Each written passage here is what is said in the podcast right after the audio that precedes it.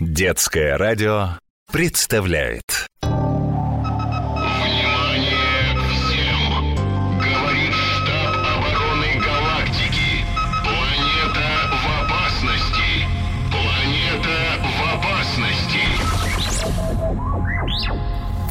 Зря меня отправили со спасательной миссией на самую модную планету в космосе. Здесь главное хорошо выглядеть. Ну как объяснить, что это всех погубит? Мальчик, а ну садись в парикмахерское кресло. Нетушки, я не люблю причесываться. Не любит причесываться. Странный какой-то. Кто ты? Я Илиос, космонавт Земли. Прилетел вас спасать. Это тебя надо спасать. На земле ничего не смыслят в красоте. Нужно больше блеска. Вот, берем лак для волос. Пшик, пшик. О, сверкай. Чтобы сверкать, я лучше скафандр надену. Я бравый космонавт, а не девочка с новогодней елки. С такой бледной кожей действительно лучше ходить в скафандре. Ты похож на ощипанную курицу. Стыдно. Вот, посмотри на мой бронзовый загар. Видишь? Вот красота. Давайте поговорим о серьезных вещах. Правда, что местное солнце припекает все сильнее? О да, чудо природы.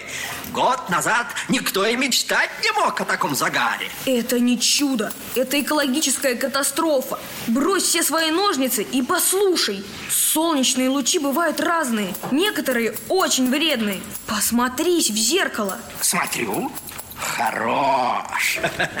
Ой, что это? Ой, я покрылся черными пятнами. Откуда эти пятна? Это вредные лучи солнца. Они сжигают вашу кожу. Я стал похож на старого леопарда. Как я покажусь на глаза коллегам? Неужели мы больше не самая прекрасная планета во Вселенной? Опять он о красоте. Послушай, от вредных лучей планету должен защищать озоновый слой. Это что, новый крем для лица? Это газ. Он окружает планету как защитная оболочка, пропускает только полезные лучи. Подожди, я запишу. Э, Где взять этот газ? Какой он фирмы? Он природный. Раньше его было много, но сейчас из-за ваших аэрозолей он почти разрушен. Придется выбросить наши пшикалки. Не все. В состав аэрозолей входит фреон, ядовитое вещество, но дешевое.